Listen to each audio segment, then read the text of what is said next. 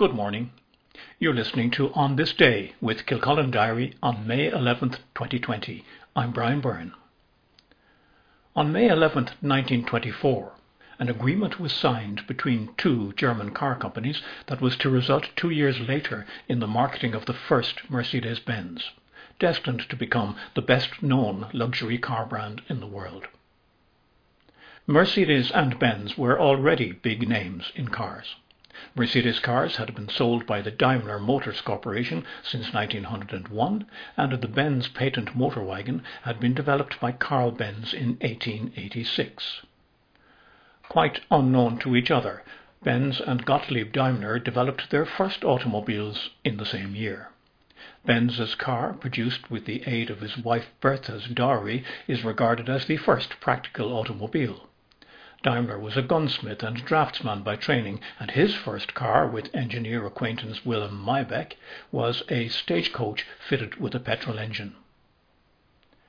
Carl Benz was also an engineer, and after patenting his motor wagon, he further demonstrated his genius by inventing successively a speed regulation system for his two stroke engine, electrical ignition, the spark plug, the float carburetor, the clutch, gearshift, and the water radiator. Developments of almost all those systems are still essential components of today's cars. The Mercedes name was trademarked in 1902 by one Emil Jelinek, an entrepreneur and diplomat who sold Daimler cars to the rich and famous. Jelinek, a wealthy man through his insurance business and cars enterprise, commissioned a special model from Daimler's Maybach. He named the model after his daughter Mercedes, and it became very successful in the early car racing of the era. The Daimler company then decided to use the name for its entire car's production. Gottlieb Daimler died in 1900 while Carl Benz lived on until 1929. Though Benz retired from design management in 1903, he remained on the board of management until his death. Both car companies became strong rivals, the marketing of their products pushed on by wins and records in motor racing. Among these, the famous 1903 Gordon Bennett Cup race that took place near Kilcullen. But by the 1920s, after World War I, Germany was in economic crisis. There was hyperinflation, and sales by both car makers were diminishing. In order to realign costs of design, production, and marketing, the Daimler and Benz companies signed an agreement of mutual interest in May 1924. In June 1926, they merged as the Daimler Benz company, selling all of their cars under the name Mercedes Benz. The move was successful, and combined sales the following year were three times those of the previous outputs from the separate manufacturers. Through the pre-war 1930s, the growth of the Nazi period, the most popular Mercedes-Benz was the 770. Adolf Hitler was a customer, buying them with bulletproof windscreens.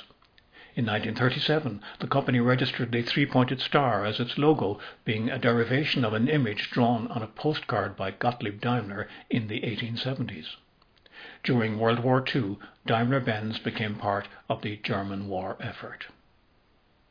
After the war, the German economy was again in chaos, and it took some years before the Mercedes Benz name could look towards a place where it would again become an aspirational brand.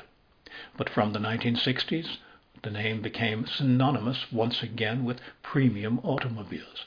The development of various advanced technologies through the decades has reflected the initial genius of the engineers and visionaries in both original companies. Among these were traction control, automotive anti-lock braking systems, pretensioners to seat belts, electronic stability programs, and automatic braking systems. In 2018, Mercedes-Benz became the largest producer of luxury cars in the world, with more than 2.3 million units rolling from its factories on every continent. Continuing the motor racing connections, the modern Mercedes-Benz is the only company in Formula One to have won six double championships of constructors and drivers between 2014 and 2019. When specifying the car that he would call Mercedes, Emil Jelinek laid down strict specifications for the new model, stating, I don't want a car for today or tomorrow. It will be the car of the day after tomorrow. That's arguably still the goal of today's Mercedes-Benz, which continues to push out the boundaries in automotive safety, comfort, and technology. From petrol and diesel power, we will be seeing an increasing number of cars with the three-pointed stars powered by alternative means, including electricity. Both Daimler and Benz themselves would approve.